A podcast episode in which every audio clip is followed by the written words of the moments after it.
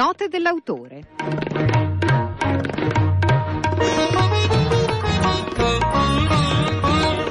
Bentornato Piff a Radio Popolare. Grazie. Questa volta con un libro, un libro che comunque già i nostri ascoltatori conoscono perché è uscito già da un po' di tempo, però è ancora sulla cresta dell'onda e poi ci va di parlarne. Che Dio perdona tutti, un titolo che in qualche modo poi racchiude il senso di questo libro, però prima volevo chiederti perché hai deciso di scrivere un romanzo.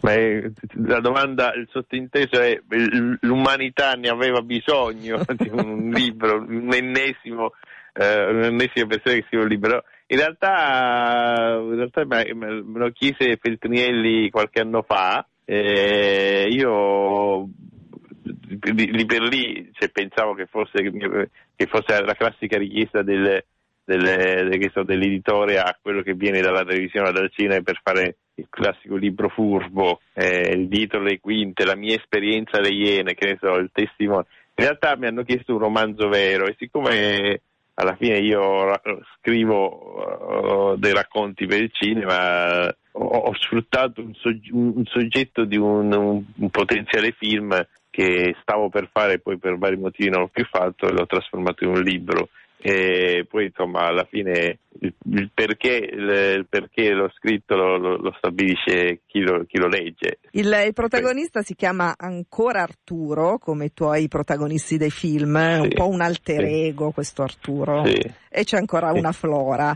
E in copertina c'è Arturo con un cannolo sulle spalle, perché un po' parte tutto da lì. Sì, parte tutto da lì, eh, la, la, la, passione per i dolci di, di, Arturo, un uomo molto semplice che appunto ama, ama i dolci siciliani e, e, gli basta così, in particolar modo quelli palermitani, e però la sua vita viene stravolta dal fatto dal, dall'incontro della donna della sua vita, cioè la figlia di un proprietario di tre pasticcerie, che è un po' il mio sogno, insomma poter andare in giro per la pasticceria a mangiare tutti i dolci che ti capita perché in quanto marito di è un po' il mio sogno e, e quindi la sua vita è appunto tranquilla con la fidanzata ideale, poi il problema è che, che, lei si scopre essere molto molto cristiana, molto attaccata alla fede e, e, e, comincia a criticarlo perché lui non lo è abbastanza. Tanto che lui fa, farà questa provocazione siccome non ne può più, dice: Ah sì, sai che c'è, mi vuoi cristiano? Io per tre settimane lo sarò per davvero, cioè applicherò la parola veramente, metterò in pratica la parola del Signore, ma anche nelle piccole cose. E lì è la tragedia, perché la sua vita viene stravolta, perché applica questa cosa anche sia al lavoro che con gli amici, non solo con la fidanzata. Eh, insomma, la domanda è cosa succede se noi facciamo veramente i cristiani?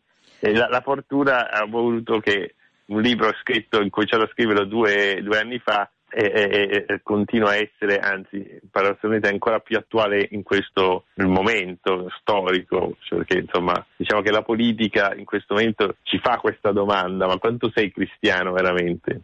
Sì, tra l'altro, beh, vabbè, sicuramente nel libro questa parte è molto divertente. Tu dici giustamente tragica perché viene sempre da dire basta, fermati, sei pazzo, non vedi cosa stai combinando, però fa veramente ridere. E in effetti quello che tu smascheri è quell'ipocrisia che vabbè, in Italia poi in maggior modo, ma in tutti i paesi molto cattolici è seguita.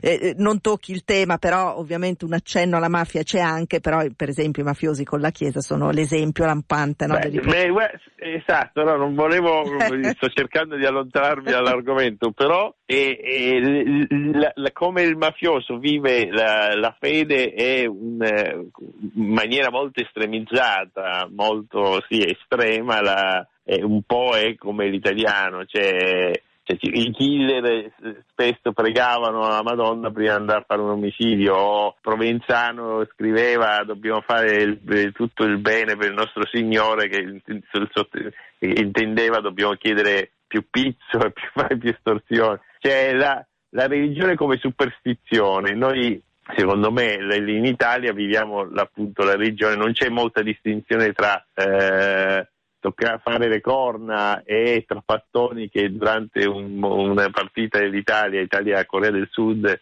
eh, bagnava la sua panchina con l'acqua benedetta della Madonna regalata dalla sorella che credo sia suora. Cioè, è, è, è una fede facile. Io non, non, critico la fede per carità, ma come la si, ha, la si, vive, questo sì, ma anche perché vengo da un, da un'educazione cattolica come probabilmente la maggior parte degli italiani, che però a un certo punto mi ero un po' stufato di questa fede automatica che di una fede che non si fa troppe domande. PIF, che Dio perdona tutti, edito da Feltrinelli, e un saluto da Barbara Sorrentini.